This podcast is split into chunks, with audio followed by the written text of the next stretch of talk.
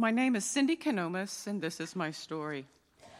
I'm the oldest of six siblings, and about age six, my parents divorced. It was an ugly divorce, especially ugly for my younger brother.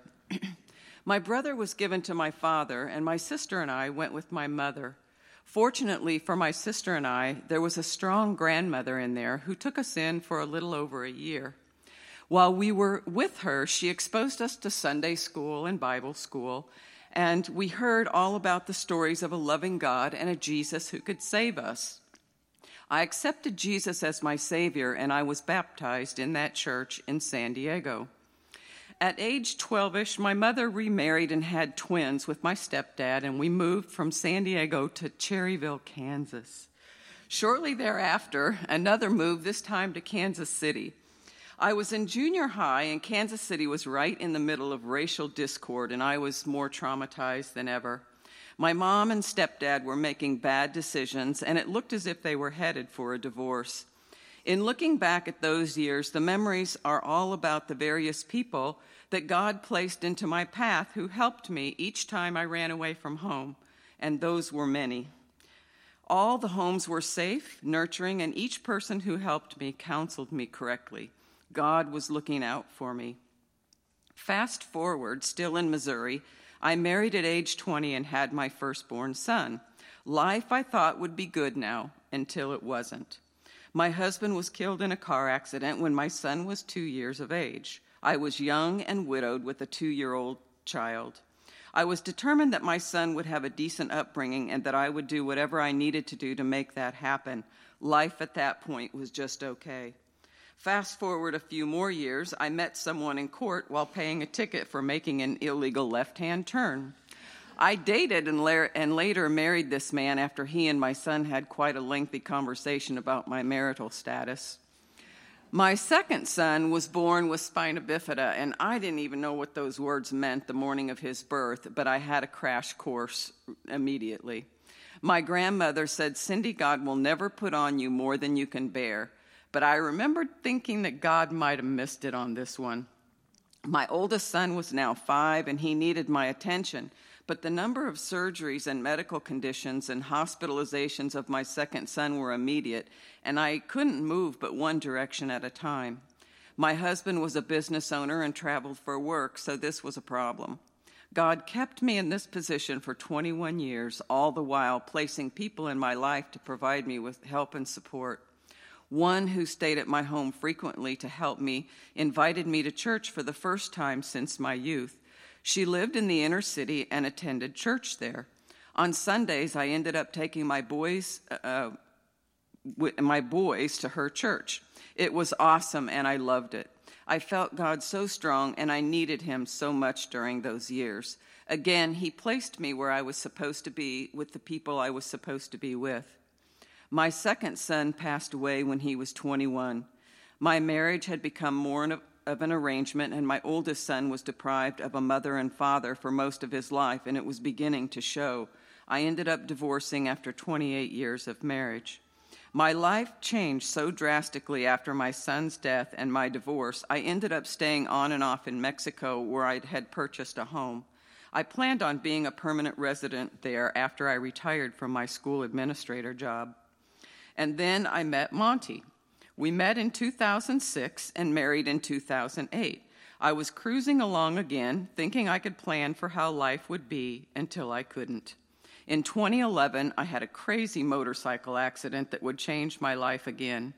During that time, I'd had 12 surgeries by three different specialists to put my face and surrounding bone structure back together. Yet, all the while, even when the doctors who cared for me in the beginning of that journey were less than optimistic, God allowed me to have such a peace. That was nothing less than miraculous. In reflecting back, I'm so grateful for this crazy ride. I've been allowed to meet some incredible individuals, and even though the journey hasn't always been easy, God's always had his hand upon me, and I know he'll continue to be there for me and with me until it's my time to go. My name is Cindy Canomas, and this is my story.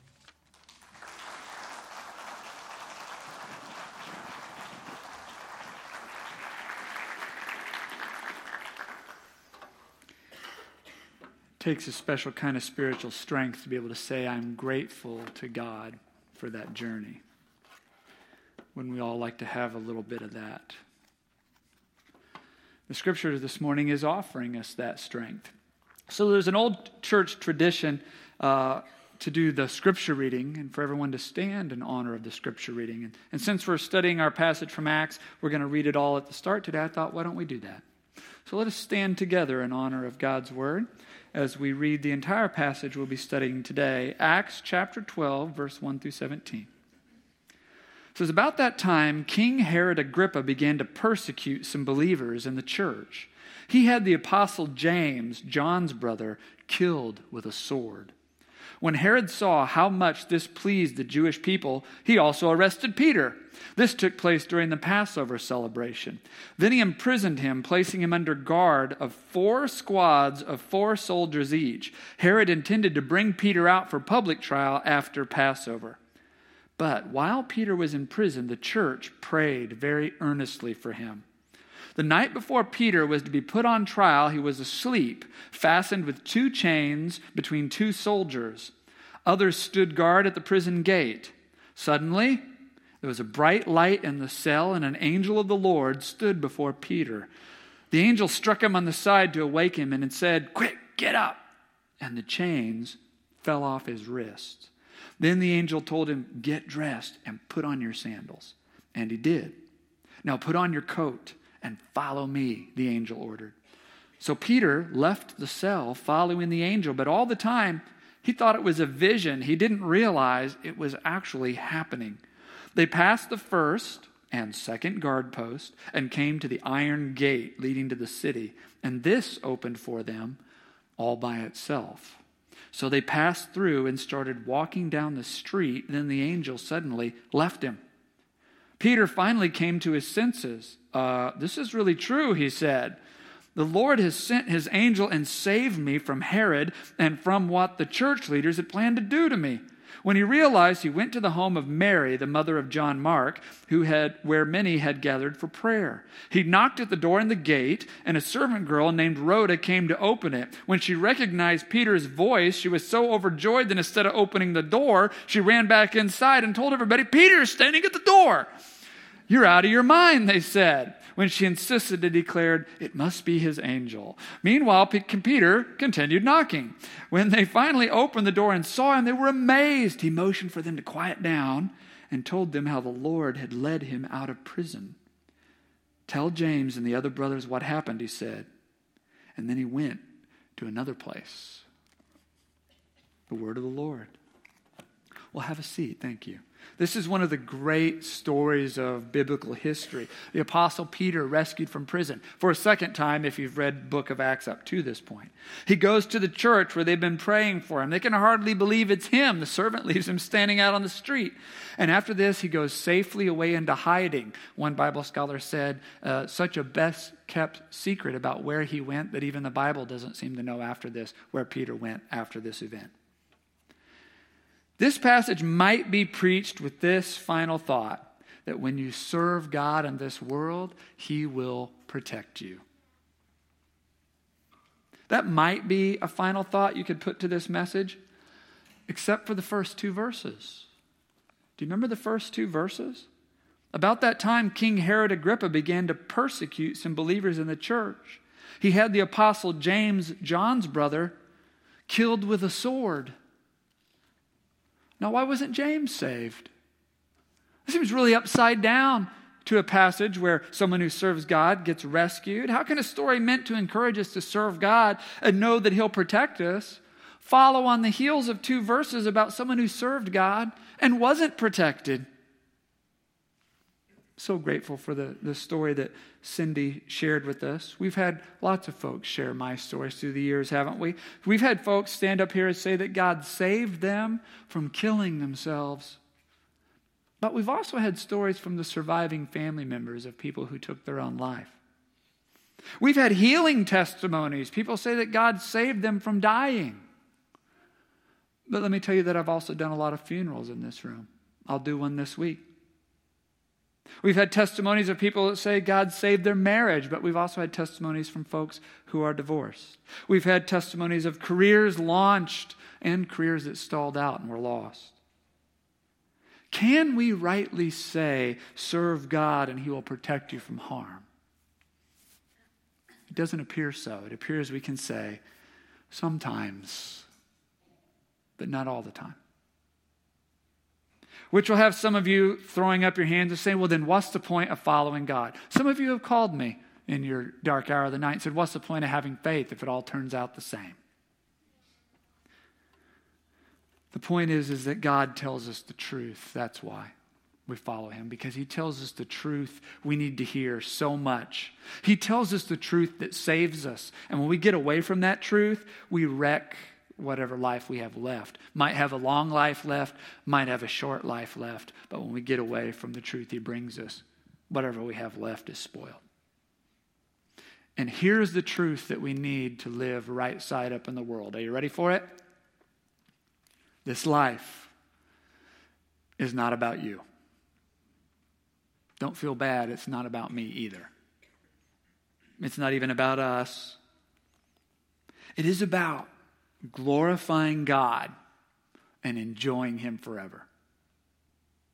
Now, many of you already know this, whether you know that you know it or not. Those of you who are grandparents, those of you who have grandkids, you love those grandkids. And the reason you love them is so that you can get yet another world's greatest grandparent mug. Nor not. The reason you love your grandkids is so that in this nurture of love, they will grow up to be brain surgeons. And if that kid doesn't grow up to be a brain surgeon, then you wasted your love. No, probably not. The reason that you love your grandkids is because you are reflecting the love of God to this precious person. You're reflecting the heart of Jesus who said, Let the children come to me. Those of you who serve the poor, you build houses in the inner city, you send meals to Mexico, you rebuild people's homes after natural disasters. Are you doing that so you can get another merit badge as a good deed doer of the year? No. Are you doing it to make this country great? Stamp out all poverty. If all poverty is not stamped out, then you wasted your time. No. It's about reflecting the love of God a God who comes to redeem things that are destroyed in the world. You're just doing what you think Jesus would do if he walked up and saw that. Those of you who are students or starting out your career, you're studying hard, working hard in your first career, and you're doing that so you can move up the ladder and be the boss of everybody, right? Mm, I hope not. You're doing it so you can build the company into a global economic power that will crush out all the competition and take over everything. Uh, I hope not again. It's about taking the gifts God is giving you and using them in a way that serves this world, His world. And if you think about each of your occupations, if you think about it, they each provide something this world needs, no matter what they are. We're meant to do His work. Focusing on yourself, focusing on your greatness, that ends badly every time. We've all seen the stories. We all know the stories. Some of us have lived the stories. Focusing on making your family perfect, focusing on making the company awesome, focusing on making the country awesome. It all works for a while, doesn't it? And then it doesn't work anymore. Never turns out how we imagined it, does it? I mean, fam- finally, the family has to lie to keep that squeaky clean image for everybody. Finally, the company has to lie to tell the stockholders, oh, everything's always up and to the right here. We never have a dip of any kind. Finally, the country has to lie to hang on to power and cover up its mistakes. Some other president can declassify and apologize 40 years later. But the Bible is true. The Word of God is true, and it doesn't tell us any lies. And the good and the bad is all laid out here. The wins, Peter, and the losses, James, are all told here. And this good news sets us free, and here's the good news that sets us free. We don't have to be awesome. We don't have to make ourselves great. We don't have to make our families great. We don't have to make our careers great. We don't have to make our country great. We only have to do this to be faithful to God in all things. And He will walk with us And why will He walk with us? Not because we're awesome. Thank God. Not because we're awesome. Because He loves us. He promises He'll never leave us. And He knows the truth, and He tells us the truth. And He's all powerful, and in the end, He will set all things right. He is the God of the upside down, come to set all things right. Take the soldier Take the soldier who's in a foxhole and falls on a hand grenade to save his friends, but miraculously, it doesn't go off. Take the soldier who falls on a grenade to save his friends, and it does go off. Which one's a hero? Which one's blessed by God? Both, of course. Both reflected God's willingness to give his own life to save his friends. Both will stand before God in eternity, the one who lived and the one who died, because it wasn't about that. It was about reflecting the love of God. One of them is the Apostle Peter, one of them is the Apostle James, both sent by God to their moment. Anne Frank.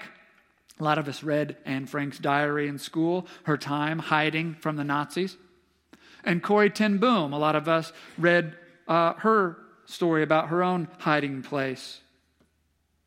One died in a concentration camp. One was set free from a concentration camp by a paperwork error in the camp office, walking down the sidewalk toward the train. Which one blesses the world? Which one's blessed by God? Both, of course.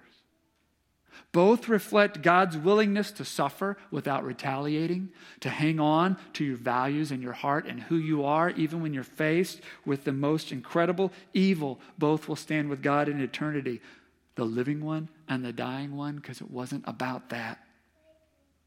One is the Apostle James, and one is the Apostle Peter, and they're both sent by God. So the book of Hebrews uh, has a part where it talks about all the ones who are celebrated and stand before God. And some of them lived and some of them died. Let's hear from Hebrews chapter 11, verse 33. By faith, these people overthrew kingdoms, ruled with justice, and received what God had promised them. They shut the mouths of lions, quenched the flames of fire, escaped death by the edge of the sword. Might that be Peter? Their weakness was turned to strength. They became strong in battle and put whole armies to flight. Women received their loved ones back from death. But others were tortured, refusing to turn from God in order to be set free. They placed their hope in a better life after the resurrection. Some were jeered at and their backs were cut open with whips. Others were chained in prisons. Some died by stoning. Some were sawed in half. And others were killed with the sword. Might that be James? Some went about wearing skins of sheep and goats, destitute and oppressed and mistreated. They were too good for this world, wandering over deserts and mountains, hiding in caves and holes in the ground. All these people earned a good reputation because of their faith.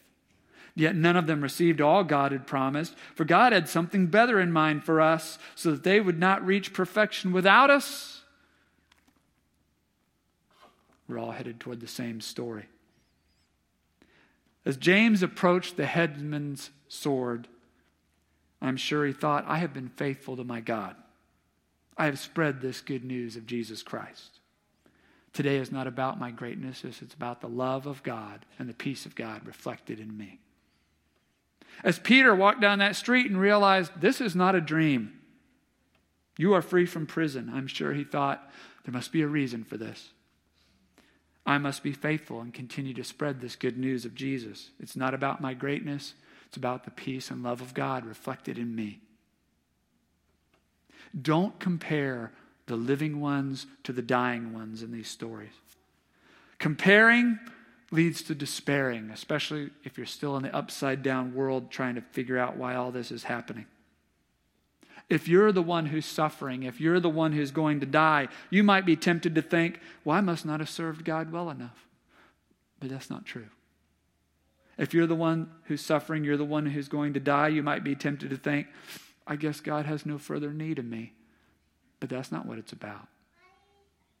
What did I do wrong, you might ask? Comparing leads to despairing because it's not about that. What does this passage say that James did wrong? Nothing. What does this passage say that Peter did that was so much more right? Nothing. Some live, some die, some suffer, some are saved. Because that's not what matters. What matters is faithfulness. Let's get this clear this morning. If God saves you from your suffering, if God doesn't save you from your suffering, did He owe you something? Did you do something that made you extra special compared to James? You know, sin affects the world. My sin affects me, my family, my friends, and all of you sometimes. And your sin affects the people around you, and everyone's sin affects everybody else in the world. In fact, if anything in this world happens in the next five minutes, other than we nuke ourselves into oblivion, that's the grace of God. Because there's a lot of evil in this world. With all the evil in this world, we should have nuked ourselves out of existence about three decades ago. But we didn't. And not because we're awesome, because of the grace of God. It has kept going. And when we realize, because of the grace of God, it's kept going, that every minute beyond this minute is an undeserved grace of God, then you're free. Then you can be courageous. Then you can find your true purpose and live without fear. And you can become an unstoppable power for Him. And only just now are you truly human. I got nothing. That was going to be the title of my message. I got nothing. I got nothing that makes me great and neither do you. We walk with God, and we know He walks with us through the good and the bad. Story called Calm in the Storm, Ron Mehl says a woman caught in a frightening storm in the middle of Atlantic had kept all the little children on board from panicking by telling them Bible stories. Now I was in the Atlantic during a storm this last year, 15 foot waves look, looking out the portal, and we had that water level portal. then I heard the captain say the next day that when they originally brought the ship across the Atlantic, they were in a storm with 40 foot waves. So that's a 20 foot wall. So just put a wave double that height on that side of you, and another one over there, and just put yourself between it. She kept the little children on board from panicking by telling them Bible stories. After finally reaching the dock safely, the ship's captain approached the woman whom he had observed in the midst of the tempest. How were you able to maintain your calm when everyone feared the ship would sink in the storm? The captain asked her. As she looked up, he noted the same quiet peace in her eyes that she had maintained throughout the journey. I have two daughters, exclaimed the Christian woman. One of them lives in New York, the other lives in heaven. I knew I would see one or the other of my daughters in a few hours, and it really didn't matter to me which one. That's what this journey is about.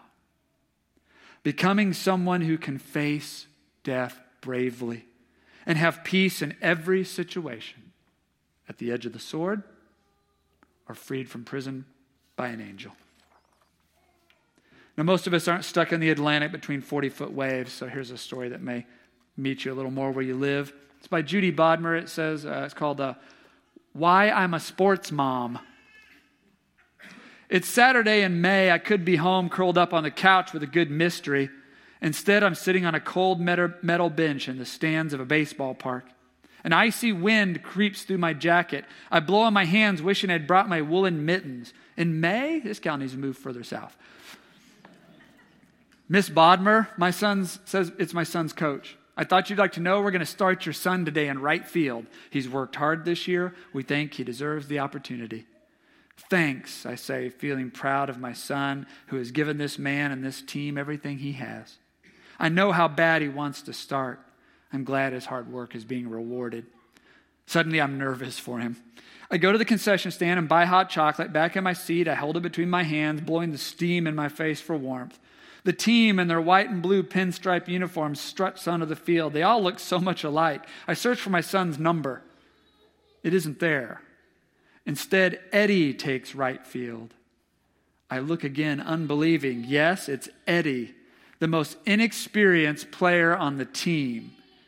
How can this be? I glance at the coach, but he's absorbed in the game. I want to run over and ask, What's going on? But I know my son wouldn't like that. Over the last eight years, I've learned the proper etiquette for moms, and talking to the coach during the game is definitely not acceptable. My son grips the chain link fence, which protects the bench from stray balls, and yells encouragement to his teammates. I try to read his nonverbals, but I know he's learned, like most men, to hide his feelings from the world. My heart breaks. So much hard work, so much disappointment. I don't understand what drives young boys to put themselves through this. Attaboy, Eddie, yells someone nearby. It's Eddie's father. I can see him smiling, proud his son is starting. I shake my head because I've seen this same man walk out of games when his son dropped the ball or made a bad throw. But now he's proud. His son is starting. My son is on the bench. By the fourth inning, my fingers are stiff from the cold and my feet are numb. But I don't care. My son has been called into the game. As he comes up for bat, I glance at the dugout. He stands, sorts through batting helmets, and chooses one. Please, I pray, let him get a hit. He picks up a bat, struts to the batter's box. I grip the metal seat as he takes a couple of practice swings, adjusts his batting gloves, steps up to the plate. The pitcher looks like an adult. I wonder if anybody checked his birth certificate. Strike one. Nice swing, I yell. The next pitch is a ball. Good eye, good eye. Strike two. The pitcher winds up for the throw. I hold my breath. Strike three. My son's head hangs and he walks back to the dugout. I look away, knowing there's nothing I can do. For eight years, I've been sitting here. I've drunk gallons of terrible coffee, eaten my share of green hot dogs and salty popcorn. I've suffered from the cold and the heat, eaten dust, and sat in the rain. Some people wonder why a sane person would go through this. It's not because I want to fulfill my dream of excelling at sports through my children. And I also don't do this because of the emotional highs. Oh, yes, there have been a few. I've seen one or the other of my sons score the winning goal in soccer and hit a home run in baseball and spark a come from behind in basketball. But mostly, I've seen heartache. I've waited at home with them for a phone call telling them they made the team, phone calls that never came. I've seen them sit on the bench game after game and get up to bat only to strike out. I've sat in emergency rooms as their broken bones were set and swollen ankles x rayed. I've watched coaches yell at them. I've sat here year after year observing it all and wondering why. The game is over. I stretch my legs and try to stomp life back into my frozen feet. The coach meets with the team. They yell some rallying cry and then descend on their parents. I notice Eddie's dad slapping on the back with a big grin on his face. My son wants money for a hamburger. While I wait, the coach approaches me. I can't bring myself to look at him. Miss Bodmer, I want you to know that's a fine young man you have there. Why? I ask, waiting for him to explain why he broke my son's heart. When I told your son he could start, he thanked me and turned me down. He told me to let Eddie start, that it meant more to him. I turned to watch my son stuffing a burger into his mouth. I realized then why I sit in these stands. Where else can I watch my son grow into a man? That's why we're on this journey. It's not about winning or losing. It's not about starting or riding the bench. It's about becoming a people fit for eternity who reflect the love and the peace and the greatness of our Creator. Rescued from prison and put back on the field to complete the mission, or permanently benched at the edge of a sword. I got nothing that decides which of these two come to me, and neither do you. We walk with God, and we know God walks with us through the good and the bad. What other choices are there? You can be saved from your suffering and rejoice. You can suffer and die, but in your suffering, reflect the peace of God. Those are your right side up choices. You have some upside down choices if you want. You can lose your faith over all this and become bitter. You can compromise your faith and quit trying to reflect the love of God and just run to something that's easier. And if you do that, there's still a right side up choice left for you. You can realize nothing is guaranteed in this life and turn to God today because turns out you do need Him. And you can pray as many before you have prayed. God, I don't know if I'm going to get what I want on this one, but I will wait and see what God will do. That's your prayer. God, I don't know if I'm going to get what I want on this one, but I will wait and see what God will do. What do we get for all of this? Some live, some die. What difference does faith make? As someone who has laid many people to rest, let me tell you dying with God or dying without God, it makes a difference. There is a big difference in the way a man or woman who knows God is with them passes out of this world and the way someone who's not so sure leaves this life. What do we get for faith if we all just suffer or die in the end anyway, including the Apostle Peter? We get this we get the God who walks with us through it all to the end. There's a story that came out of the 92 Olympics, recorded here by Ivan Maisel. Barcelona, Spain. Jim Redmond did what any father would do. His child needed help. It was that simple. The Olympic Games have the kind of security that thousands of policemen and metal detectors can offer, but no venue is safe when a father sees his son's dream drifting away. One minute I was running, Derek Redmond of Great Britain said. The next thing was a pop, and I went down. Derek, 26, had waited for this 400 meter semifinal for at least four years. In Seoul, he had had an Achilles tendon problem. He waited until a minute and a half before the race began before he would admit he couldn't run. In November 1990, Derek underwent operations on both Achilles tendons. He had five surgeries in all, but he came back. In the first two rounds, he had run 45.02 and 45.03, his fastest times in five years. I really wanted to compete in my first Olympics, Redmond said. I was feeling great. It just came out of the blue. Halfway around the track, Redmond laid sprawled across lane five, his right hamstring gone bad. Redmond struggled to his feet and began hobbling around the track. The winner of the heat, defending Olympic champion Steve Lewis, had finished and headed toward the tunnel. So had the other six runners. But the last runner in the heat hadn't finished. He continued to run. Jim Redmond, Derek's dad, sitting high in the stands at Olympic Stadium, saw Derek collapse. You don't need accreditation in an emergency room, Redmond said. So Redmond, a 49 year old machine shop owner in Northampton, ran down the steps and onto the track. I was thinking, Jim Redmond said, I had to get him there so he could say he finished the semifinal. The crowd realized that Derek Redmond was running the race of his life. Around the stands from around the world, the fans stood and honored him with cheers. At the final turn, Jim Redmond caught up to his son and put his arm around him. Derek leaned on his dad's right shoulder and sobbed, but they kept going. An usher attempted to intercede and escort Jim Redmond off the track, if ever a futile mission had been undertaken.